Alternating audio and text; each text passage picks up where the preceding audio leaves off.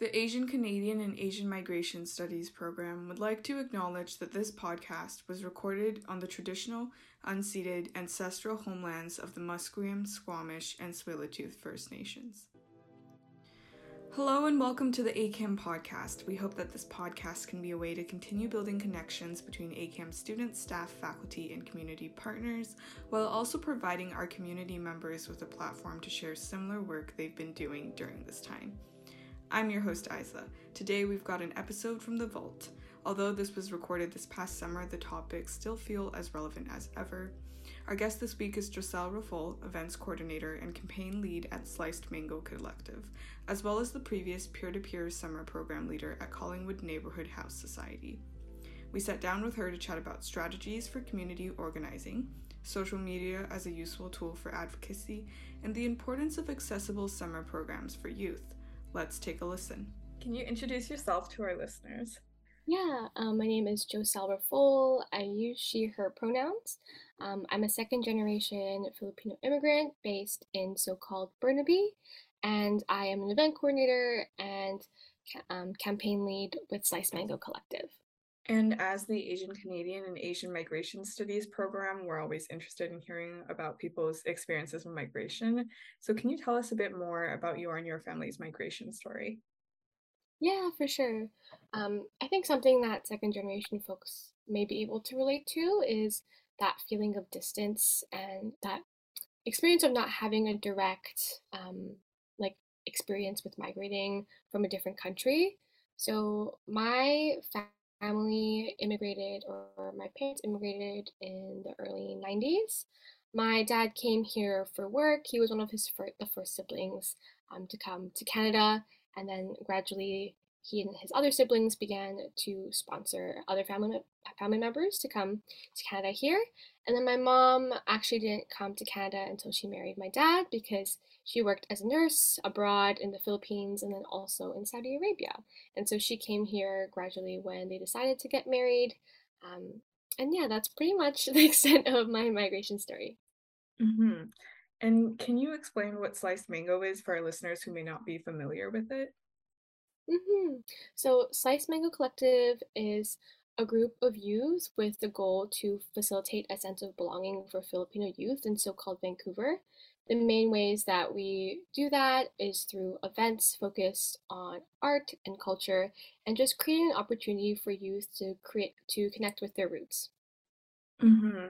And how um, was Sliced Mango Collective started? Yes, so I'm an event coordinator. I'm not one of the founders of Slice Mango Collective. Um, Slice Mango Collective was founded by Kathleen and Claire, two lovely human beings who saw a gap um, in what was offered for Filipino youth in Vancouver. And so they also have a passion for art with their background in music and writing. Um, and they really want to create that space to connect their interests um, in art and culture with their passion for creating space for Filipino youth and for them to explore their identities. And so they created a little core team, which I'm a part of, and they recruited us. And then since then, we've been um, organizing events and also putting together zines. And why did you get involved at the Sliced Mango Collective? Yeah, so I remember going in, in high school. Um, I was surrounded by quite an a few like Filipino youth. Like we had a really strong Filipino community, but I have growing up as a second generation immigrant, I've always felt very disconnected from Filipino culture. Like I knew I was Filipino, I knew it was my roots. I had been to the Philippines a couple times, but I never felt like I was truly proud about being Filipino or that I could be like loud and proud about being Filipino, um, at least in Vancouver. And so it's just that sense of disconnection. Um, like my main experiences were in my high school or with my family. Like those were the Filipinos I connected to. And so why I wanted to join Slice Mango was to be able to one be able to to um, connect with other Filipino youth and other Filip just in general other Filipino community members that I have not met and that are not my family and to just build those relationships and allow myself to reconnect with my roots and my identity. And so I think that also speaks to the whole intention of Sliced Mango is to hold space for Filipino youth to explore that themselves. And so that was really a big reason why I decided to, decided to join, um, is to create that space for Filipino youth to do the same. I see. And what kind of events have you worked at or worked on at Slice Mango?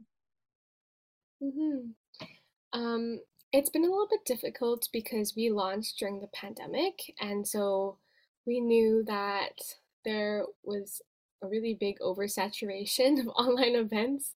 Um, so we really just tried to keep it slow, um, uh, to take it slow with our event planning. And so our first event wasn't until um, September of 2021, which was about a year from now um, where we planned our first in person event for youth to just connect with each other, kind of like an opportunity to mingle and to connect. Um, and we just, it was just a very nice casual space for Filipino youth to meet each other um, and talk about culture and their experiences, and also um, hopefully see the zine that we were about to launch at the time. Since then, we're still trying to figure out um, about what other events we want to put on within our capacities, um, and also um, how we might be able to best collaborate with other organizations as well. Mm-hmm. And so, what was the Slice of Support campaign? Yes. So, a question that we ask ask a lot is that, like, did we foresee or, like, like, picture getting involved in that so early on? But the thing is, we actually launched in January 2021, um, and we were mainly focused on the zine. That was our primary project. And then in March 2021, myself and other members of Slice Mango Collective heard that there was a redevelopment proposal that would displace the Filipino and Chinese businesses that were in that block of the Joyce Collingwood area. And so we reached out to other community members to see if there was any organizing work that was already being done. And there were some talks. And so we decided to collaborate and create a toolkit called like um, slice of support um, to be able to draw attention to the issue of the displacement of those businesses and Filipino livelihood. Um, and then it just blew up. um, and so we never really launched with that intention, but it just fell into our lap. And I guess it aligned really, really well. And so, yeah. Mm-hmm. And do you have any personal connection to the Joyce Collingwood Food Hub? Mm-hmm. I think before then, it was more of a place that I knew I could always go to. I knew that there were Filipino grocery stores there, Filipino restaurants, and if I ever felt like I wanted Filipino food or to buy something from the grocery store, I knew I could go there if my mom wasn't available. Um, but I never had a personal experience growing up there, but a lot of our team members did. And so hearing about their stories about growing up in the neighborhood and being able to get food and just um, some of my friends who grew up in the neighborhood and went to St. Mary's Church that was right beside all those businesses, and how after they would just go and get some Filipino food after. Just hearing those stories really conveyed to me the importance of that place. And now, since I do work in the neighborhood temporarily um, for my summer job at uh, Collingwood Neighborhood House, I've really come to understand my like with my direct experience about the importance of those food hubs by going there for dinner um, and grabbing food, grabbing snacks, getting halo halo when it's super hot outside. Um, and yeah, so that is more of my experience throughout the past couple years. And can you expand some more on what the Slice of Support toolkit looked like? Mm-hmm. Yeah. Um, when we were first creating the toolkit, we were thinking about what is the easiest way for us to get our community involved. Um, in my time in organizing or just in community work, I I feel like I haven't seen a lot of Filipinos get involved, and might, that might just be my experience. There might be a lot. There is some amazing organizing being done regarding um, the politics of ha- what's happening in the Philippines. But besides that, I haven't seen a lot myself, and so as a team, we were thinking about how can we make it really easy for folks to participate and how can we get the most momentum. And so what we decided to do is create a toolkit with steps. So step one was to was sharing some information about what was happening in the neighborhood, a really brief summary of what the impacts would be um, and what that means. And then The second part would was creating an email template where people can just insert their name, maybe customize a little bit to their experience or their knowledge, and then providing them the contacts to send their emails and to Vancouver City Council. And then the third option was to share and to tag and to invite other folks um, in their community to also spread the word and take action as well. And other aspects of it was creating hashtags such as like snack of support, like getting community members to go visit the community and participate in the direct outreach that we were that um, was happening there with other members of the community who were talking to people, getting their feedback, um, getting their ideas that they want to um, share with the developer. Um, and so it was it ranged from email support to direct financial support to directly getting involved and giving their opinion. And so very like a lot of different avenues for the community and allies to get involved. What was the extent of the response to the Slice of Support mm. campaign? It was crazy. um, for the fir- I think that was most of our first experiences in doing direct community organizing, especially when it comes to like something that important and that big a scale. And so within the first 24 hours, we had over a thousand shares of our Instagram post. Um, and we were just completely shocked, and people were commenting and people were messaging us. And then we we literally only launched like three months prior and we were at like 200 followers and then all of a sudden we were at like a thousand followers and it was absolutely crazy so I, I think that shows like the numbers in terms of how much the so the campaign reached but in terms of emails we were um, hearing that like from the city councilors and developer that there was like hundreds of emails being sent um, and really drew a lot of attention. We had some councilors reach out to us. We had news outlets reach out to us and we also had to try to navigate what it's like to um, participate in interviews whether that be for articles or for the news. And so it was really a crazy 48 hours to just start off. And then after that, um, we started to do more in person engagements and for the community to realize, like, oh, maybe they didn't know, even though this is happening right in their neighborhood. Um, and then also just connecting with community members and strategizing. And then we ended up planning the town hall um, where folks could listen more about stories and the impact. Um, but it was overall just crazy. And since then, um, I believe that the developers have had to pull out the proposal and start from scratch. So right now we're not really sure about if they're going to come back or what that looks like. But after that campaign, we effectively stopped what they were going to propose to city council in the first place. So I think it was very, very impactful. Mm-hmm. It's very impressive. And so, what do you think you guys did right? Or what are some things that you think you guys did right that led to this outcome? I think the number one thing we did right was reach out to community. I think when we first saw the news, we were sitting at a team meeting thinking about how crazy this was and how a place that we were so used to having, even though we might not be currently living in that neighborhood, how it could easily be taken away from us. Because um, if you go to the Joyce Collingwood neighborhood and you um, just exit the SkyTrain, you see all these huge like buildings now you see so much construction and just to think that those few blocks could also um, be those big buildings now it just it doesn't feel the same. And so when we were sitting down we were th- really thinking like wow this sucks. Like what are the chances that we can even do anything?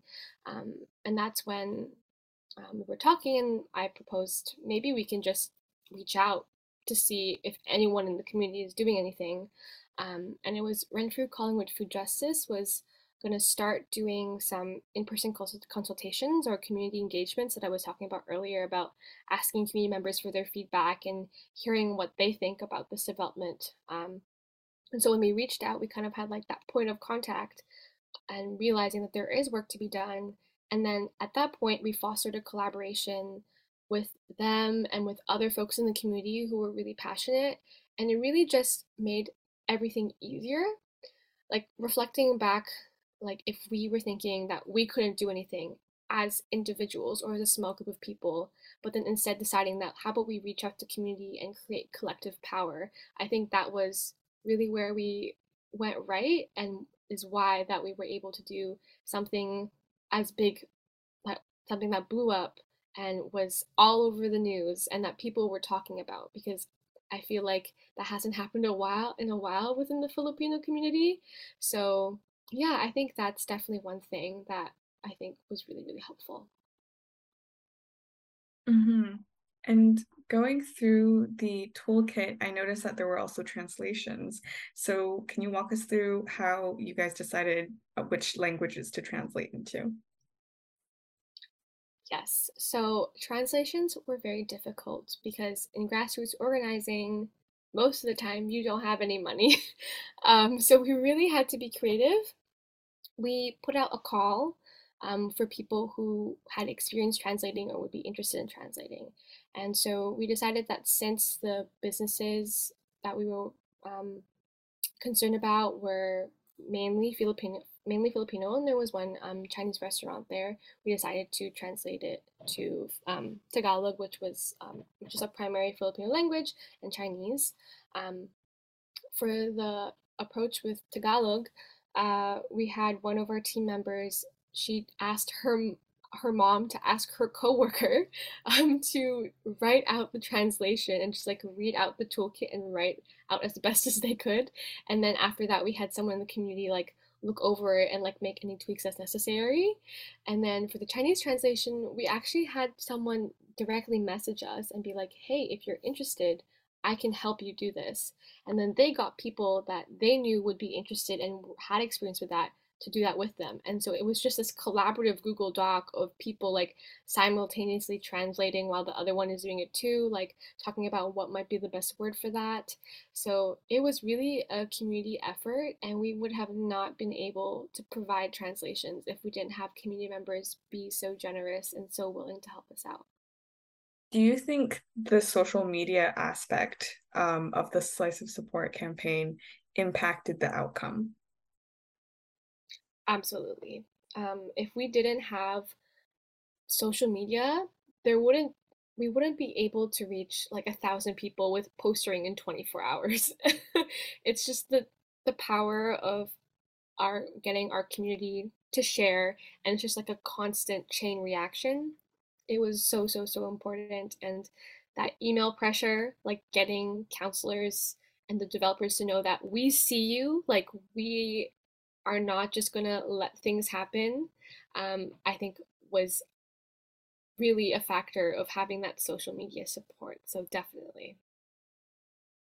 What kind of age dem- demographics did we see people getting organized around the Joyce Collingwood Food Hub? I think the great thing about the Slice of Support is that we really engaged people of all ages. We had high schoolers interested, we had adults bringing their kids to in-person outreach.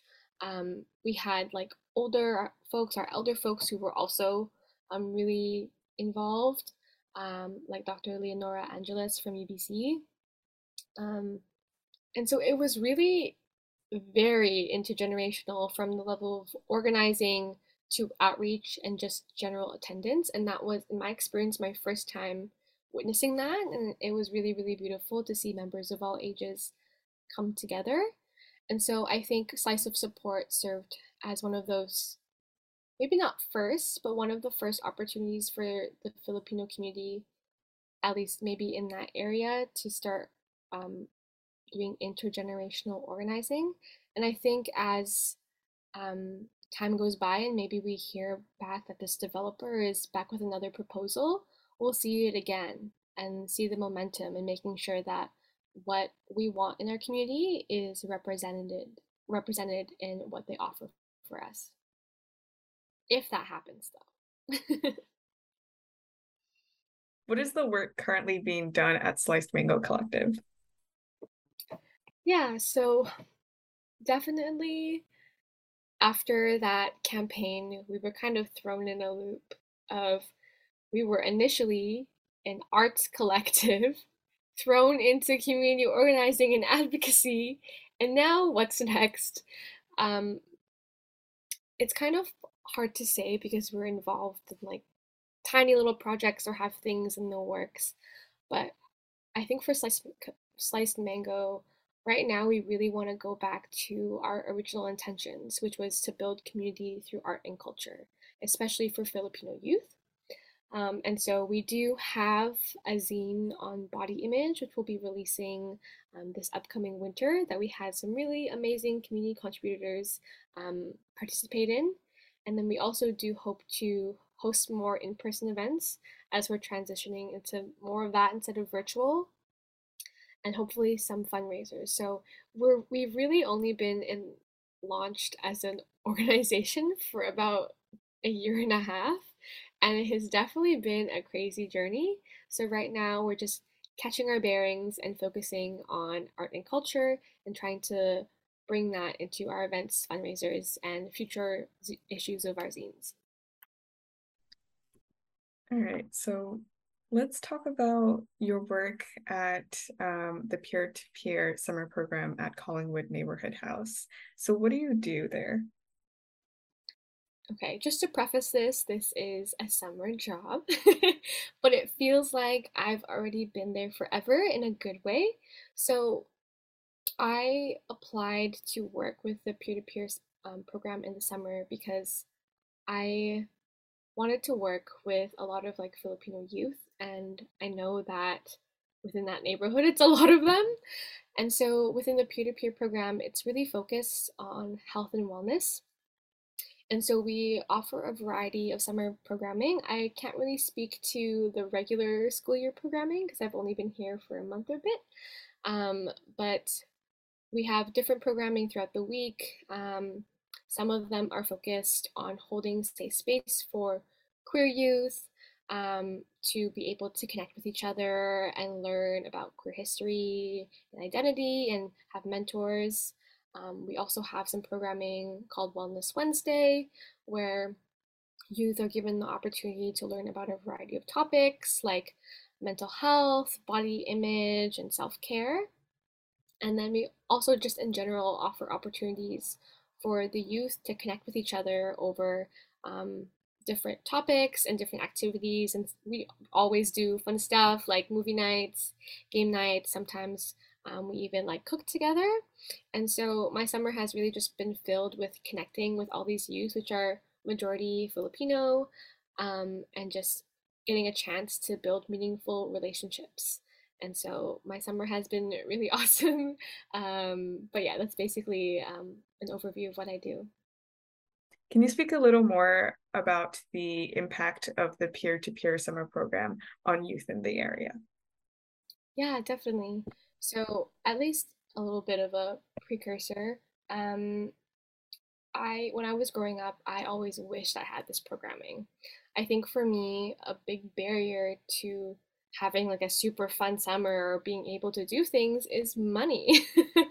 um, and so when summer camps might be expensive or they're far or it's just not what you're interested in, it can be really hard to socialize and have like a summer where you feel like very like you feel like you have all your needs met like social needs um like you're learning and you're making new friends um, and so i really think the impact of this program is providing an opportunity for youth to be able to connect with others and be engaged during the summer.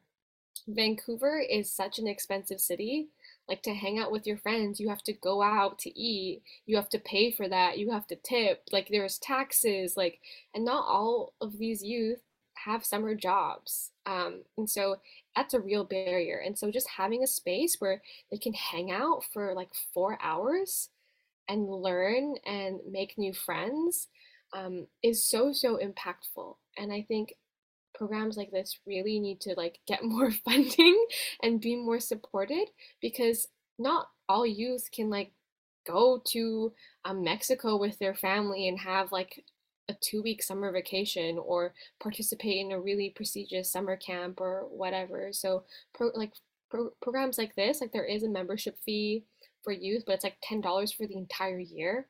Like programs like that are really, really important for those in the neighborhood who just need an opportunity to connect and explore themselves and um, just overall grow.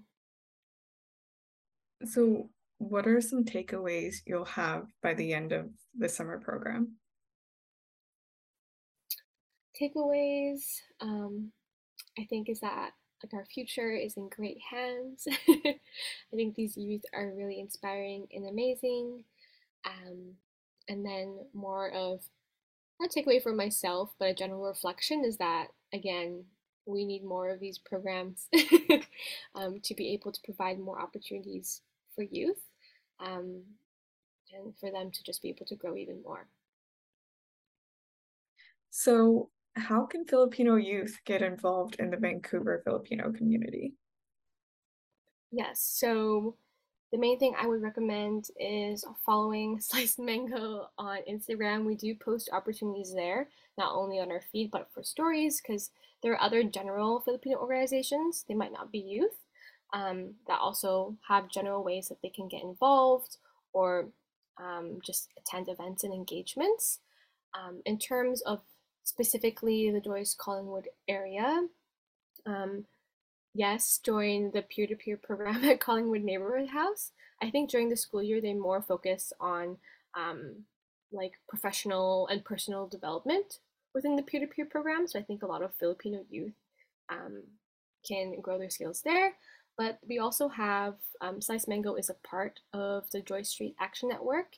And if people are more interested about um, specifically that area and about the cultural food hub and also about things like affordable housing.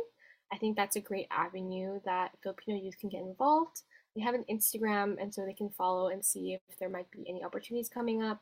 Um, we, they recently had um, the town hall a couple months ago or last month, um, and so things like that might come up, and then youth can attend those and then chat and get connected.